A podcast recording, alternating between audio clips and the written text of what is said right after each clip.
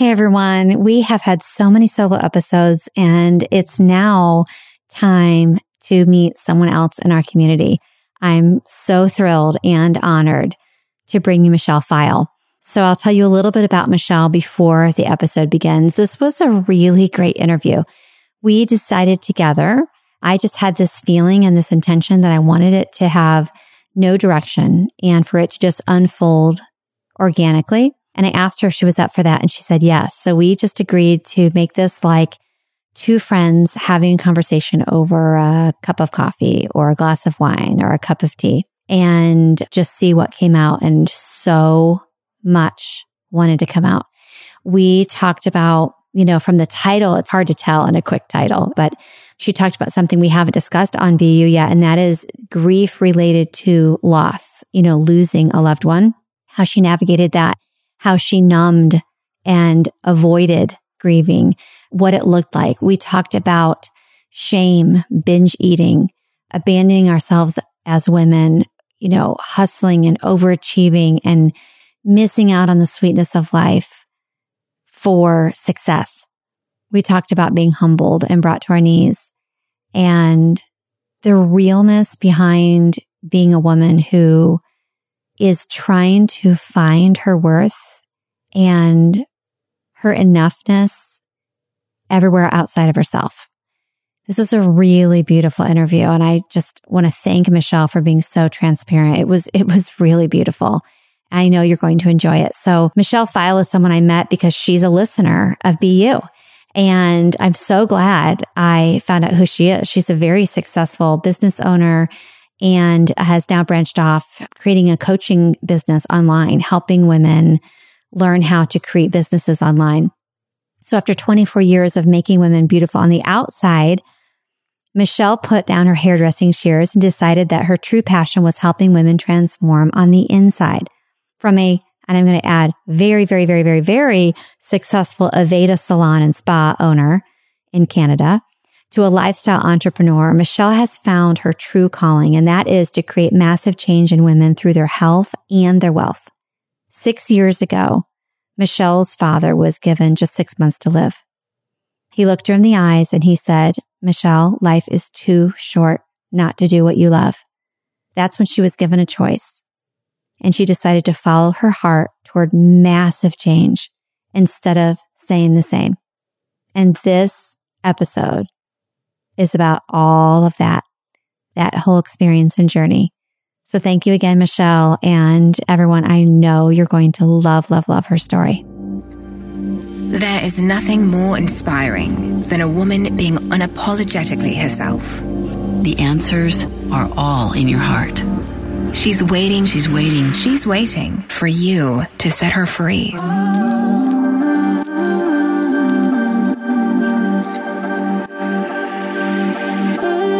Welcome to BU Podcast. I'm Jill Herman, and I am so glad you're here. I was broke, insecure, and craved approval. But with grit, hustle, and sacrifice, I still built a successful multi-million dollar business. 10 years in, burnout, I slowed down and looked inward. In that silence, I discovered that the same level of success could have come to me with much less effort and so much more joy. That's when I threw out the expectations of the world and chose to unbecome every single thing I thought I was supposed to be. And the real me was uncaged. It was far from easy. And in this podcast, I'll offer my entire journey as a roadmap so that if you're ready, you can finally be you.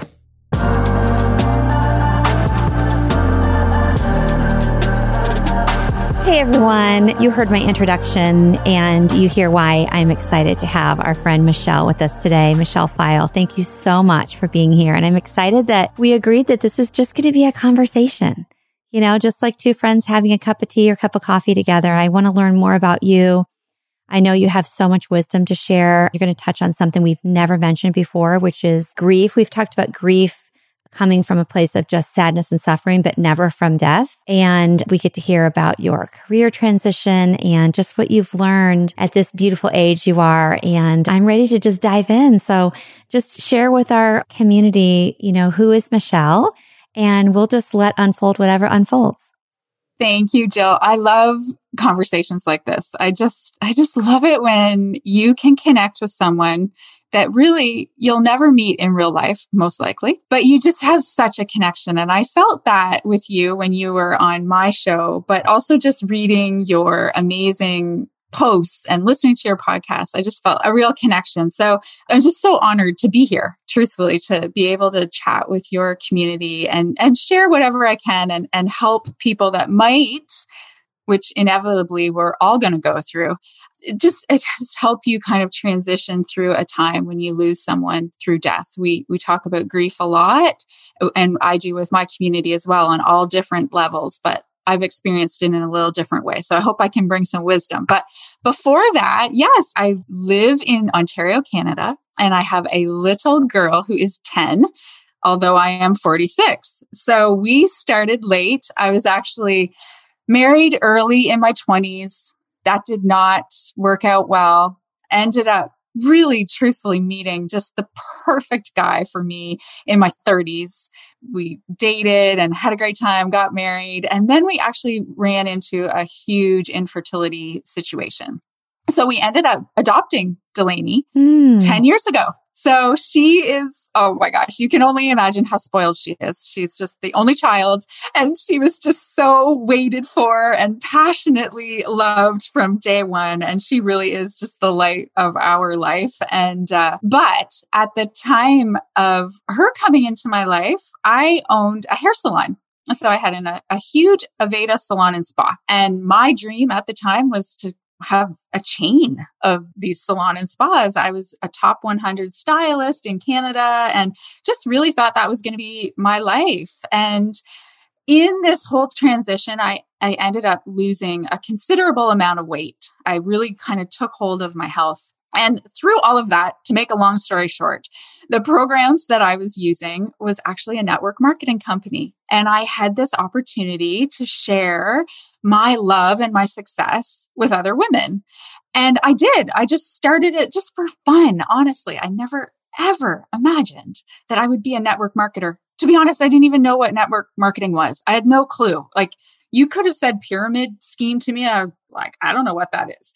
Anyways, my business took off. I was just in love with helping women, you know, not only losing weight, but I really fell in love with the mindset piece of everything and just helping women just become more confident, learning more about themselves. Why are they struggling so much? So I fell in love with this sort of quote unquote side gig that I was doing because at the time I was still running this huge salon. I had 15 employees. Like it was a big business.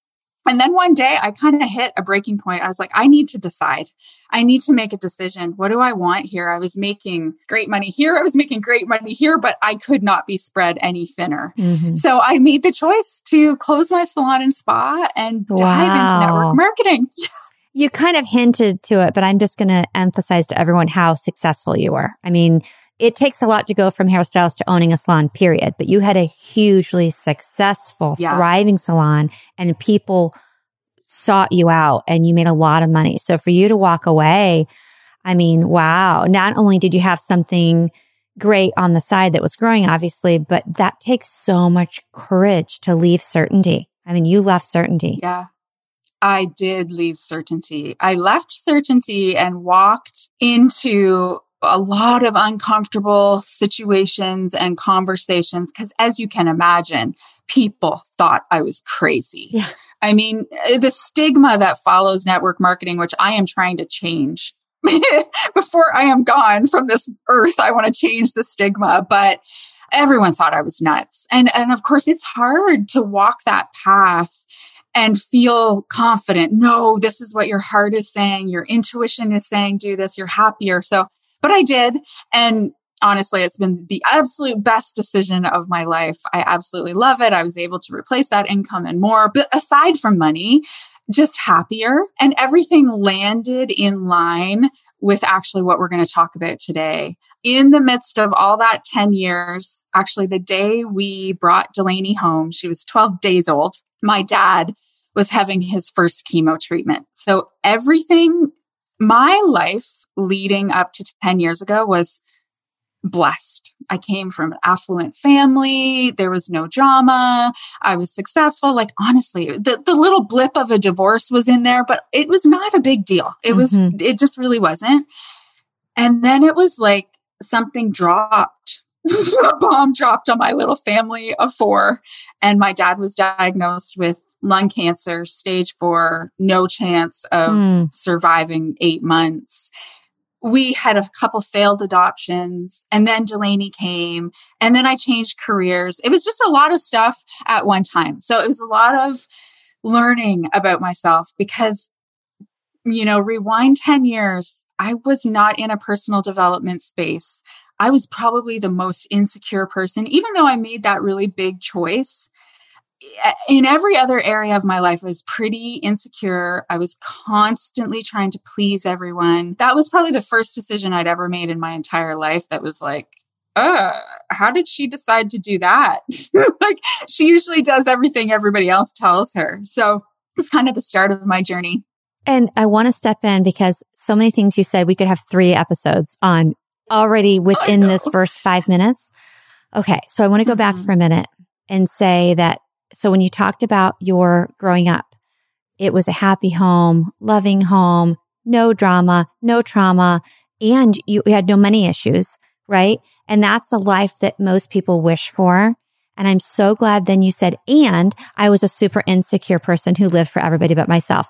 This is why I do this podcast because I used to think that it was only people like me who had a traumatic childhood. And now we look at you and everyone listening, please hear her.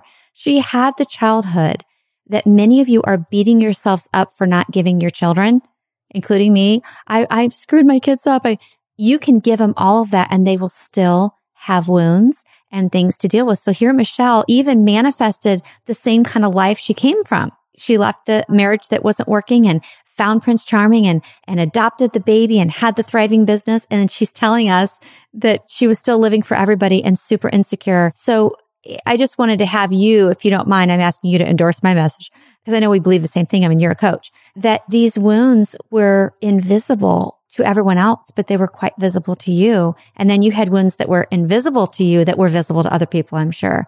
And you came from Absolutely. a great upbringing. So that's that invisible little trauma that we don't know about, right?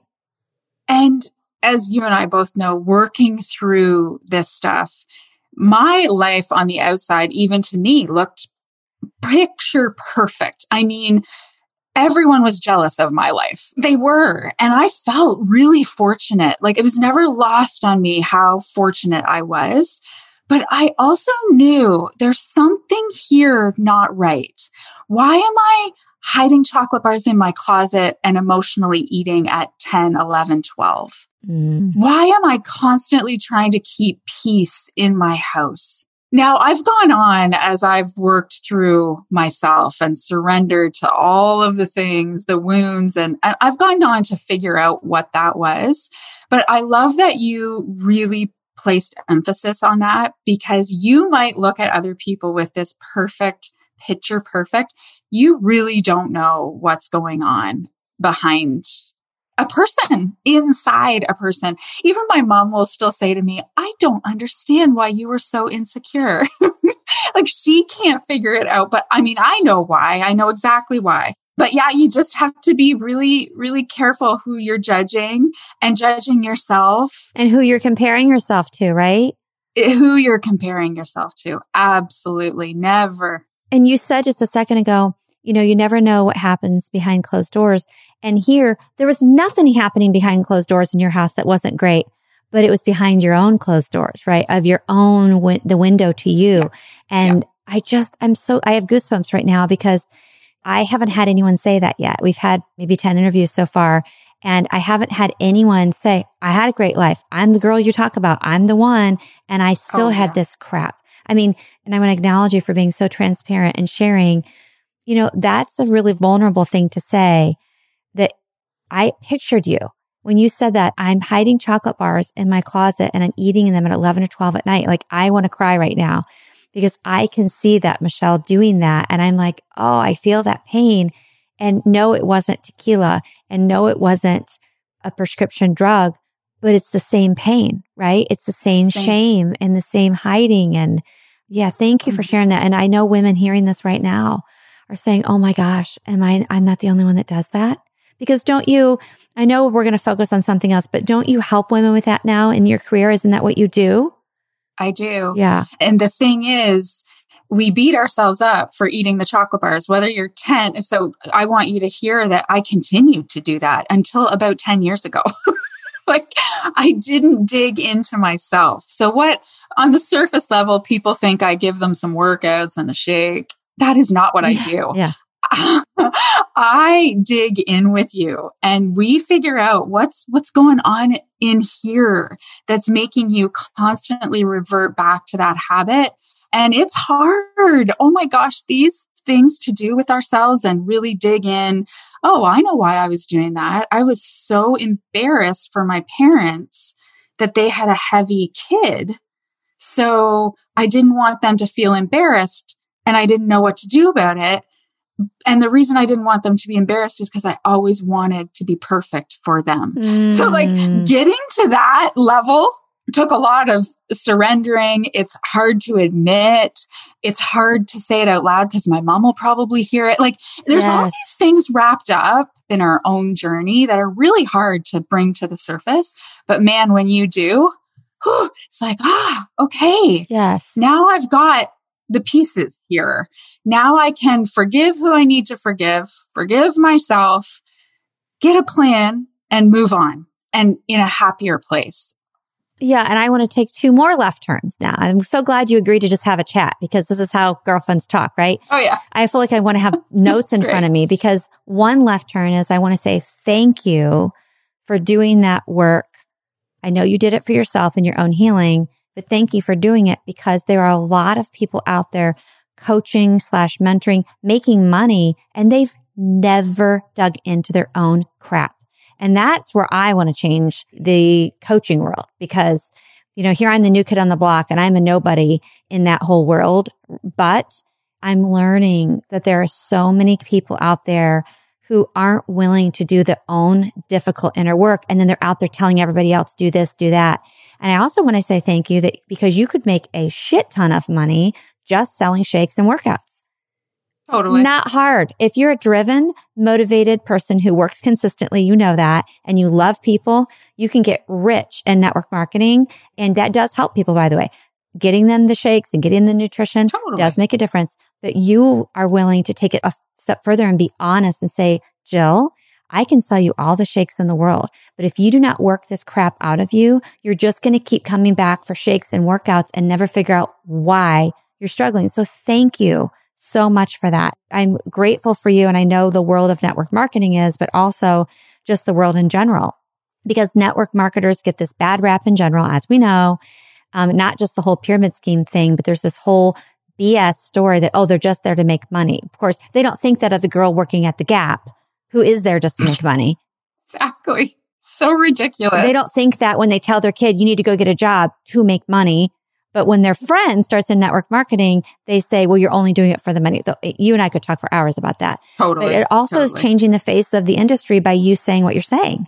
Absolutely. And I will say, I made, I was making six figures before I did this deep work because truthfully, if we want to pivot to our original conversation, it was when my dad finally passed away, which was actually only four years ago. So I was deep into network marketing and he passed away.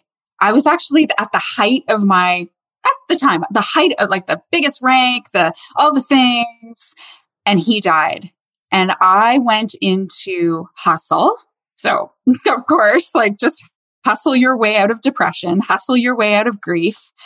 And a year later, I literally looked in the mirror at, like I was looking at myself for the first time in a whole year and everything just came crashing. I had legitimately ignored my family.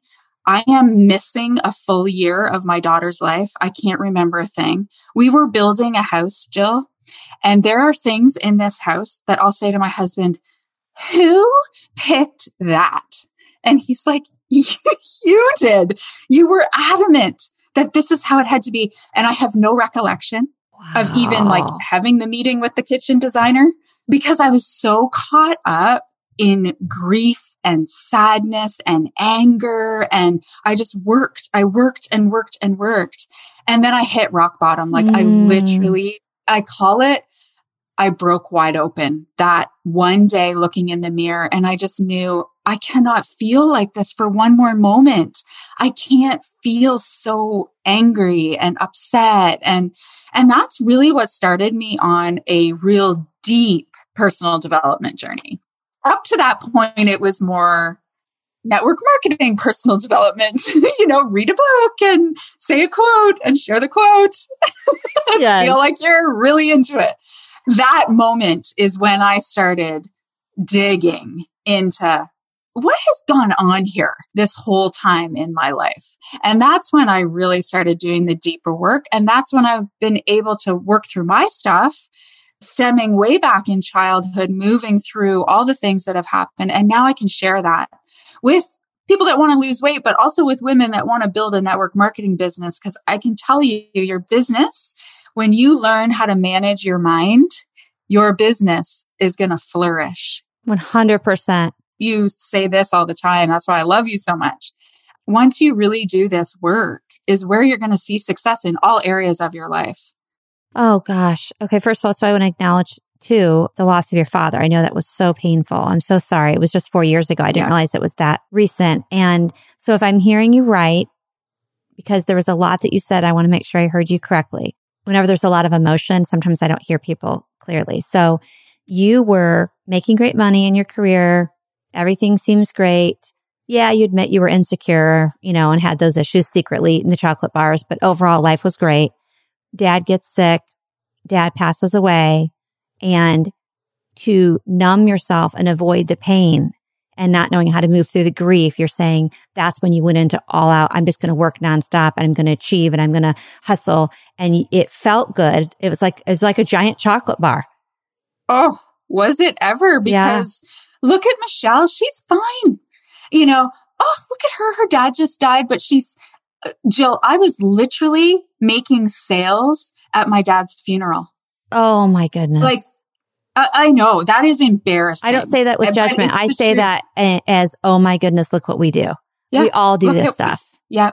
Yeah. Wow. But I loved it. I loved people like, Michelle's fine. How's your mom? How's yeah. your brother? Oh, uh, you know, they're okay. I'm good. I'm good. I'm good. I'm great. Like, you know, yeah. and I just so wasn't. I actually can remember my thoughts every second I felt like I was thinking about my dad, but I was working. Like every second I was just like had a swirling of sadness and I got to take care of everyone else and like just this swirling, but never actually really, you know, processed it myself and worked through it. And grief is a crazy thing. And crazy. before we even jump into grief, let's add that you had this whole facade of perfectionism. So you had to oh, grieve yeah. perfectly.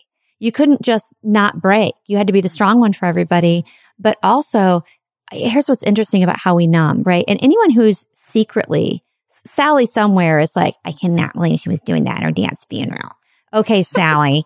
All right. There are things that you do, right? That you may have gone out for a cigarette or you may have gone out and gossiped or you may have whatever. It, she was distracting herself from the pain right? And she was numbing herself with something that felt good. It was uh, like, a, again, another chocolate bar, right? Chocolate bar. And it's a chocolate bar that becomes so addictive because you get rewarded for it. Because it's like, she's grieving so well. Look at her. She's taking care of the family. And by the way, she's making bank and she's helping all these women. And then the company is saying to you, you're amazing. Here's another award. Why don't you get on stage? And then people wonder why we get addicted to success.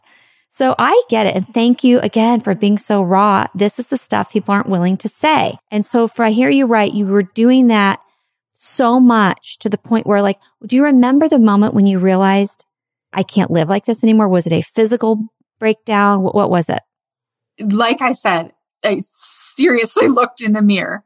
I had my workout clothes, my messy bun on, and it was like I caught my reflection for the first time in years, it felt like. And I just looked at myself and looked at my eyes, and they were so sad. And a lot of things had led up to that moment. I got to this peak of my career and I started comparing myself at this height of my career to other people that were at the same level, but also to the people, the women in my downline. So the women that I had brought in to this community and loved. I'm not kidding. They were my, they are my best friends. And all of a sudden I couldn't even look at them. I was spinning. I was just spinning out of control. And then that one day I saw my eyes and I was like, oh my gosh, I just, I can't feel like this anymore. You know, when your heart, ladies, when your heart feels like it's going to be out of your chest and all the thoughts in your mind are just whirling and whirling and you can't even get a handle on anything. That was me. And I, I literally just broke into tears. And most likely that was the first time I'd really cried since he died. Wow. It was the first time I'd let myself really cry. Wow. Yeah. You Yeah. saw yourself. You had been numbing yourself and seeing everybody but you and acknowledging everybody but you and and as they say outsourcing your grief and outsourcing your pain and outsourcing everything you needed. And then you walk by the mirror and you really see yourself. And it's like, I mean, I'm going to stretch this because I just think this is a moment, but it's like God. It's like God, God did that and said, look, Michelle, this is what I'm seeing and you're not seeing. And you saw yourself and went, oh my gosh. Which again, good on you, as they say, because you could have had a different response to that. You could have looked at yourself in the mirror and said, okay, guess I just need to hustle more, which is what a lot of women do. So Totally. Because there was a lot of pieces in place. my dad conveniently had asked us to move close to my mom. So I literally live like five steps from my mom. So I felt like I had to take care of her. I, it was my job to make sure she was okay. And I had a little girl. And I mean, so it would have been very easy to be like, you're fine. It's been a year. Here's something I would love everyone to hear don't expect people to be okay just because they've gone through everything once after they lose someone. you know, so many people say, well, you've been through a year, you should be good. And I felt like that. I felt that stressor on me that, mm, oh, I've been through the year. I'm supposed to be fine now. well, mm. It gets worse. I get what you're I saying. Michelle made it past the anniversary of his death. That's the goalpost. And now you start living and everything's fine. Yeah, but what they don't know is that you were gritting your teeth and clenching your fists and numbing yourself through that goalpost. Yeah. Uh, and as you Mhm. said, I mean, you can't judge grief. Everyone grieves differently. And you said it gets worse. It does really get worse. I mean, I think the important thing to remember is everyone's grief is different. We all have different relationships with people that have left us. And I idolized my dad. I really did. I now know that a lot of, and I love, love him. He was the greatest father, but a lot of my perfectionism, my need to do everything for everyone, to keep the peace for the whole family was trying to keep him happy and trying to have him see me in a certain way. Yeah. So a lot of my mixed up muck actually comes from him, but I didn't know that at that time. Yeah. I've I've learned that. I've grown to learn that. When I lost him, I just didn't really know how I was going to go on without him. I mean, I talked to him every day. I just didn't know. And that's why I, I kind of covered it up. Yeah. You had codependency, right? So the person you're codependent with leaves and quote unquote abandons you. And then what do you do? Yeah. Oh man, that had to have been very painful. Yeah. Yeah, it was. It was. And, but it's been such a learning experience that I'm grateful that I had it because now I can share this. And I think it's so important because the one thing I can tell you for sure is everybody's going to lose a parent. Everybody's going to go through something like this a parent, a child, a spouse. You're going to have this happen in your life.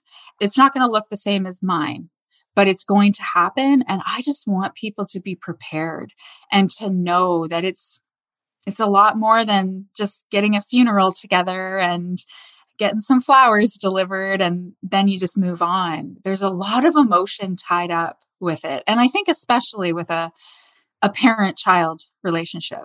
Yeah, I mean from what I'm learning right now, I'm no expert, but from what I'm learning right now, you know, when you lose anyone, but in this situation and you and you're right, it is very different when it's a parent. When you lose the parent, no matter what the relationship was, every single thing that didn't get brought up or healed or finished, cleaned up comes barreling down the hill at you as soon as they pass.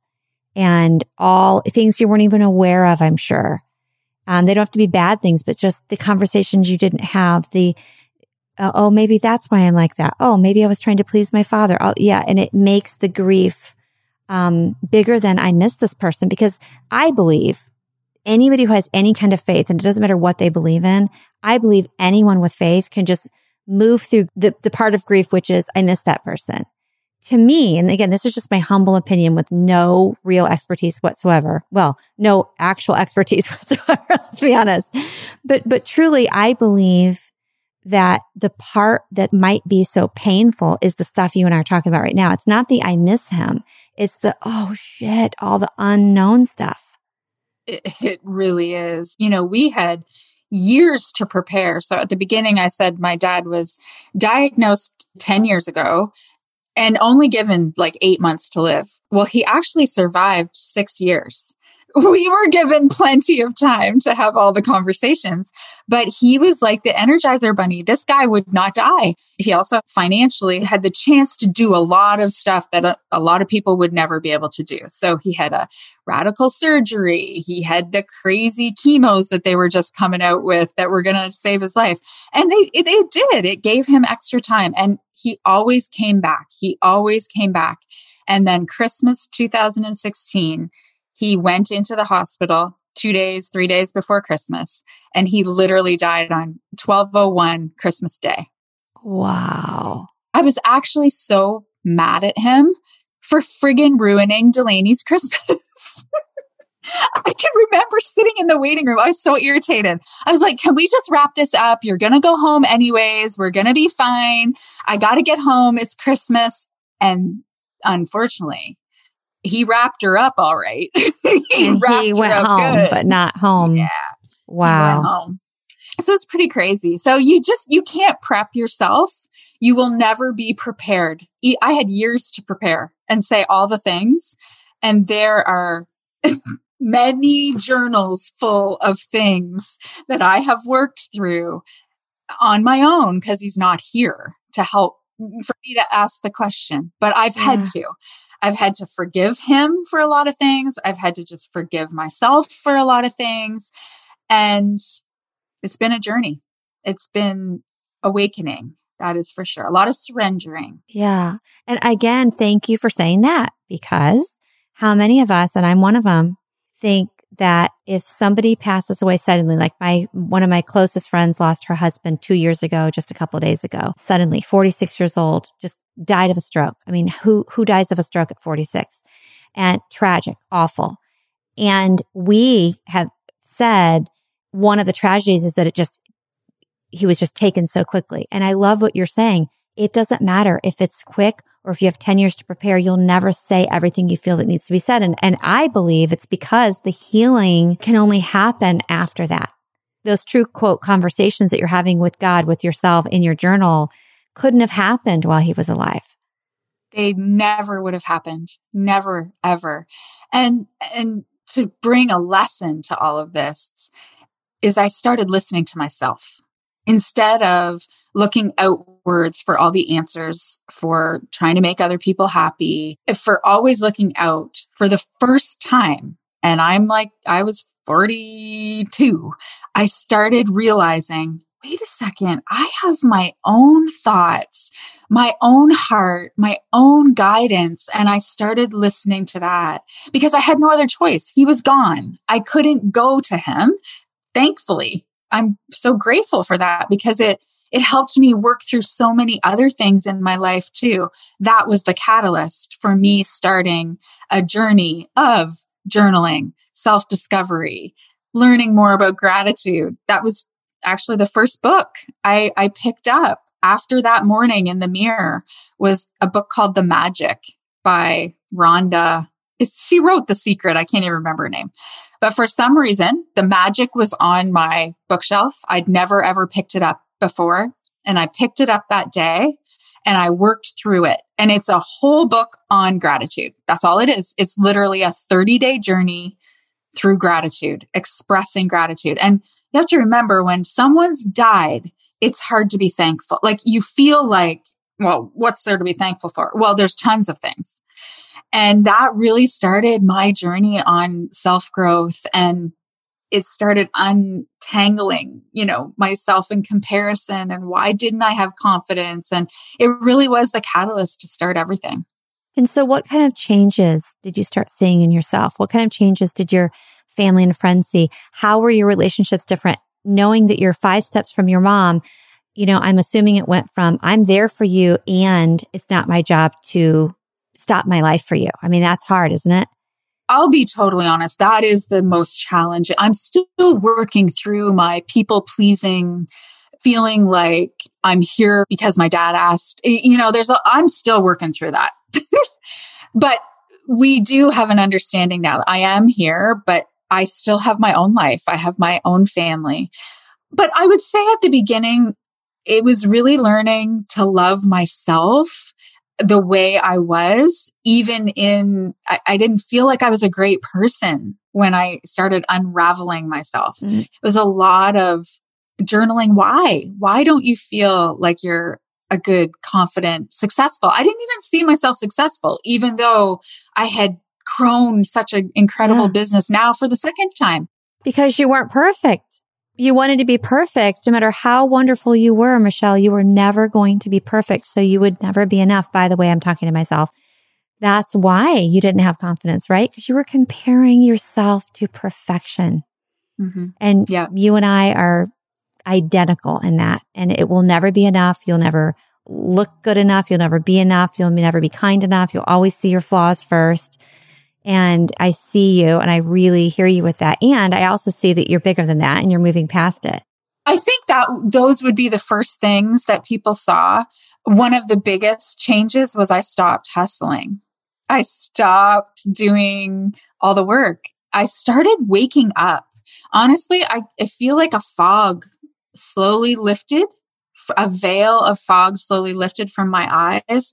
I saw my daughter again. I saw my husband again. I saw what actually made me happy.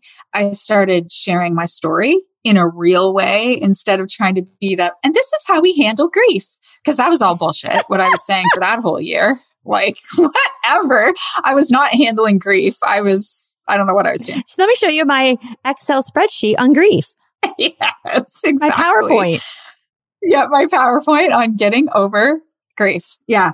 So I just started waking up. And I think most, I, am sure a lot of people thought, who is this? Or, oh, I don't know that I like her that much anymore. Or I like her more. I mean, I just started being more myself. Yeah. Uh, people saw me taking more time for myself. So that two hours in the morning, that's me just me and my journal and my meditations and Louise Hay, if I need her. And like, it is just me. And I know that if I can get my thoughts and manage my mind correctly, everything else falls into place for me. Always, always.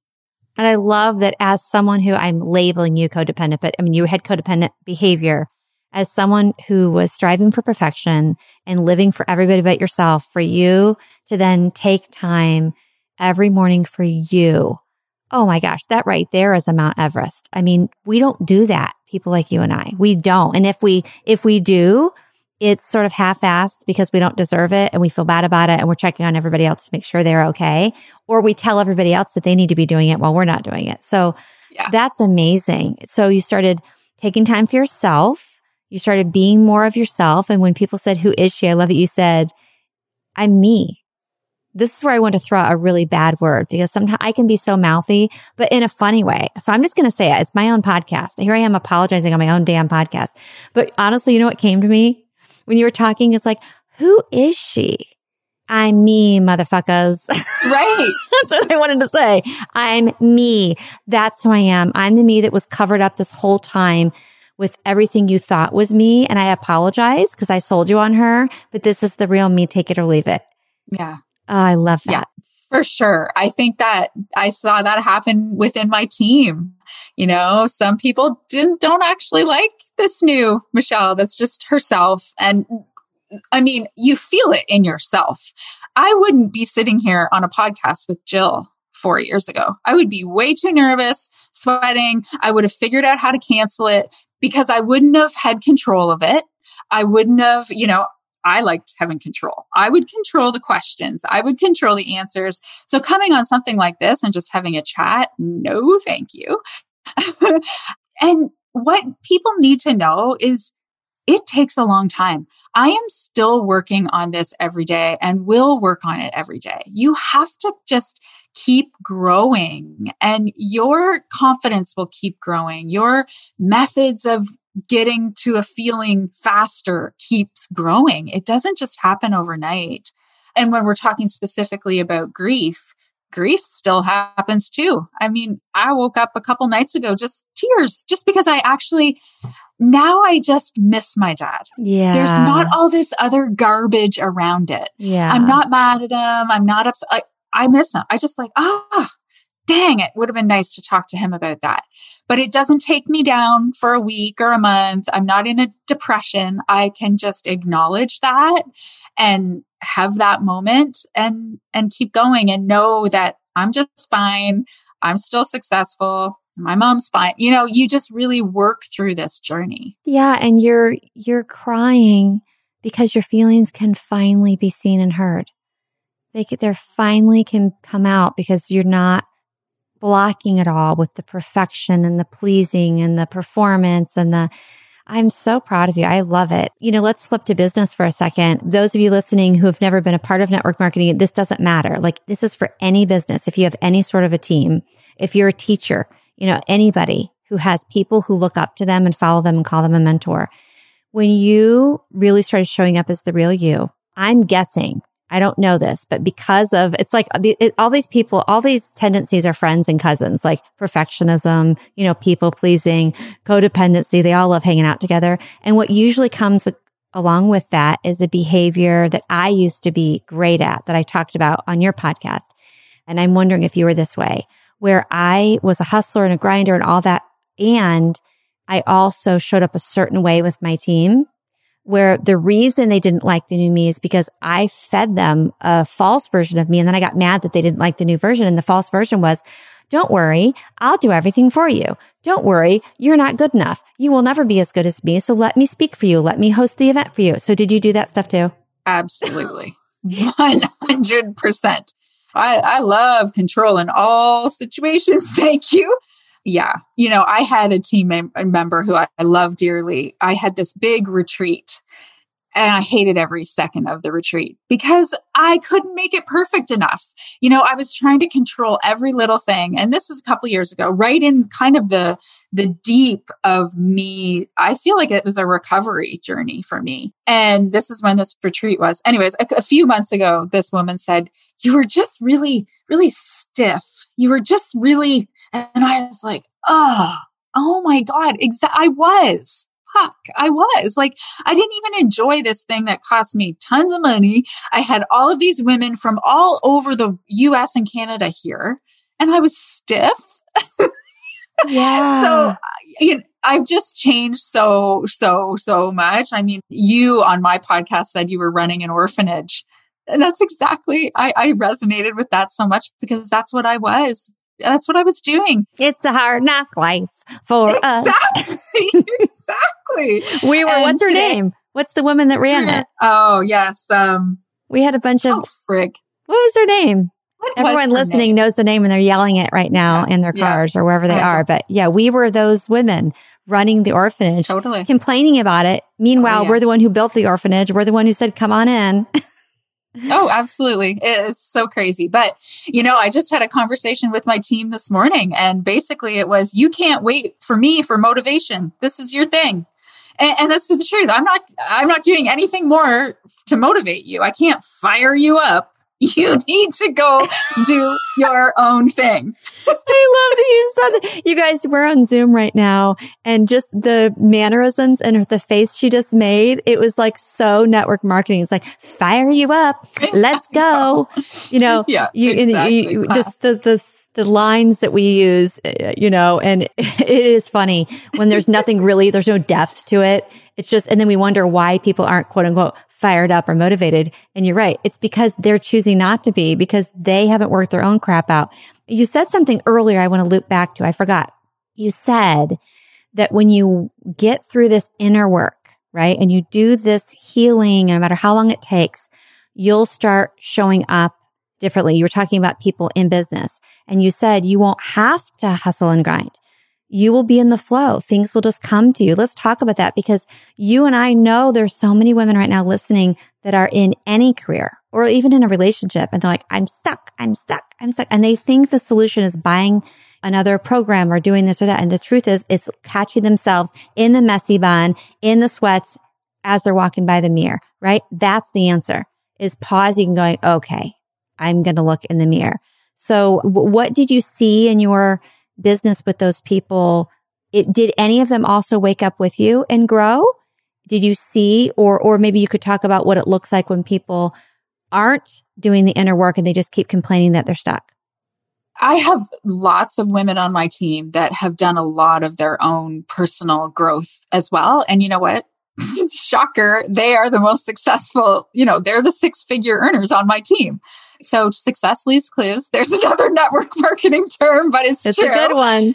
It is a good one. The people that don't see success, they're, like I just said, they're waiting for other people to do the work for them. And that's just not possible until you learn how to manage your own mindset. I know that sounds so cliche and overused, but the truth is we control our thoughts. And if you are waiting, if your thought is, I need the company to do this for me. I need my parents to do this for me. I need my spouse to do this for me. I need I, Michelle to do this for me. No, that's not it. You get to decide what you want. And when you start always pushing towards what you specifically want. So when I was moving through that grief journey, I wanted to feel better. I made that decision. I want to feel better. I cannot feel like this anymore. So funny enough, the tools started popping off the bookshelves that I needed. Literally. Exactly. Once I stopped, like stop whirling and hustling and not letting myself listen to my own heart. Once I just stopped and paused, things start falling into place, which then means you don't have to hustle and grind at whatever. being a mom, you don't have to be the martyr mom doing everything for everyone all the time. The more you put into yourself, the better mom you're going to be and they're going to like you more. oh, we could spin off for two hours, couldn't we, on that? I mean, I'm finally figuring that out as my kids are almost all out of the house. It's like, oh shit. I wish I knew this 20 freaking years ago you know, but yes, you're right. I mean, you know, the whole term hustling for your worth. You know, I heard someone recently say, I mean, there are a lot of buzzwords and buzz terms, but I love them. Outsourcing moms out there doing so much, thinking it's earning the love and respect of your children and earning the love and respect of the world. And truly what you're trying to do is earn the love and respect of yourself. You don't know that that's what you're doing, but that's why you're doing it all. That's why you can't go to lunch. And I, I have this group of friends that they can't talk about anything but their children. I love my children as much as they are. They love their children. And I can have conversations that don't involve my kids because I have an identity outside of them. And so many women, as you know, they're just so wrapped up in motherhood. That's their only identity. And shit, if your kids go zigzag the other direction and your whole identity is wrapped up in that, you're screwed. You'll either pretend they're perfect, right? And hate yourself secretly and think you failed and want everyone to think the child's perfect and not really dig in to figure out what the cause was. Or, I mean, you'll lose it. And that can be translated into anything. You might be hustling in your career. And that's what I was doing. I was hustling and getting all the things. And once it got a little bit harder, everything fell off the rails and I felt like I didn't have my identity. And I, you know, it can be translated into anything for anyone that's not a mom or doesn't feel like they do that with their motherhood. Well, maybe it's your career. Maybe it's your, what you do with your spouse. Like you just have to give yourself time and love and mm-hmm. you just have to have your own identity you yeah. just do it can't it can't be your network marketing rank it can't be your kids like you have to have this with what you do for a living i'm sure you see women who are working out nonstop and eating perfectly thinking that's going to get them what they wanted and make them happy and and have the world see them differently and they don't know that you and i know exactly. only because not because we're smarter but because we've we've looked at ourselves enough to know that they're truly just trying to love themselves. Oh, it all comes down to that. All comes down to that is you and that's what I was living through up until my 30s. I just wanted to love myself. I just wanted to uh, figure out how I could like myself a little bit better. And I never went inside. I always was trying to please everyone else for that love instead of the best love is the love you give yourself. it really is once you learn how to how to give it. Yeah. And let's close with that. I mean, it's all over the internet, you know, loving yourself. And I'm glad it is. And I believe there's a bit of confusion. Like, yes, self care is wonderful. Like, you know, bubble baths and things like that are important. And that is loving. But what Michelle did for herself, that messy walk, that shit sandwich that she ate, that's truly loving yourself, right? Her working through all those things and reinventing herself as herself that's the best way to love yourself. And that's my opinion. Uh, to realize I don't really need to work on myself. I'm just perfect the way I am. And I'm going to do it so that I can have a great life and have joy and access joy and be happy without the facades and the need for achieving. And then all those, the achieving and the fit body and all those things are welcome, right? You'll get them and they'll feel differently. They're icing on a beautiful cake instead of icing on a shit cake. It's so true. You know, getting the rewards or it just feels different. In fact, it doesn't matter as much. Being on the rank boards and all the things that kept me up at night, all the things that I thought I had to have to be someone. Well, I'm there and it's okay. Well, that's great. That's amazing. But it's not, that's not what brings me joy anymore. It's not having to hustle. It's feeling secure and feeling whole. I'm, I'm a whole person now, and I wasn't until my 40s. So, if grief aside, eh, no matter how old you are listening to this, it's you should start really getting to know yourself and working on yourself because it is really hard. It is really difficult. It is messy and mucky and not a lot of fun. But once you get over the really hard stuff, wow, it just feels so much different to be inside your body. so it does, different. doesn't it? I, we were talking to our marriage coach yesterday. It was our last session after six months. And he was talking to us about this idea that, uh, because we said, tell, like, what do you think of how far we've come? Because we've come really far in six months. And he said, I look at it like a video game. Like you're at the first level, right? And you're fighting these different monsters and you know, different battles. And then you get to the second level. And not only when you get to the second level, are there new, you know, new level, new devil, are there new monsters, but you also have more strength because you actually supersized when you, when you killed that monster in the first level, you got these superpowers that you didn't have. So you have more tools and more awareness. I thought that was a brilliant analogy. And then you just keep advancing to each level and there'll always be difficulties with it. But as you said, there's also so many wins and magic and beautiful things. When Michelle was talking about how hard it is, guys, don't let that dissuade you. It's not like, oh, this is horrible. You're still living your life and loving your life and doing some growth. It's not like you're doing personal development and inner work 20 hours a day. You know, it might be 30 minutes a day and it might be messy and painful because you're looking at things that are hard to see. Yet you're still going through life and having a great life. And then, like she said, you get to a point where you realize there are a hundred or infinite more levels, but you're not scared anymore. And there's just this new view, view, right? There's just, you see nothing but beauty. And I invite everyone to do that. So for those who have experienced loss, they've lost someone, whether it's a spouse or a child or a parent, obviously each one is a different animal. Do you have any specific books that you recommend or anything specific on grief that you want us to leave them with? Honestly, The Magic is not a grief book by any stretch. What the hardest emotion to feel is thankful after you've lost someone. It doesn't make sense. How could you tell me? You know, you read the quotes on Instagram, gratitude, and I was like, F you. You don't even know what's going on here. However, it's possible. There were many days I was just thankful for my coffee I was thankful that I was breathing, but I got into this practice of realizing that yes, there are so many things to be grateful for. And when I started doing the practice, I felt differently. And when you start feeling differently, you feel a different strength to get through different moments.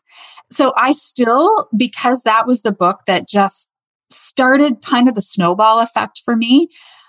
There was one grief book I read it was called Option One. It was actually by the lady, she worked for Facebook.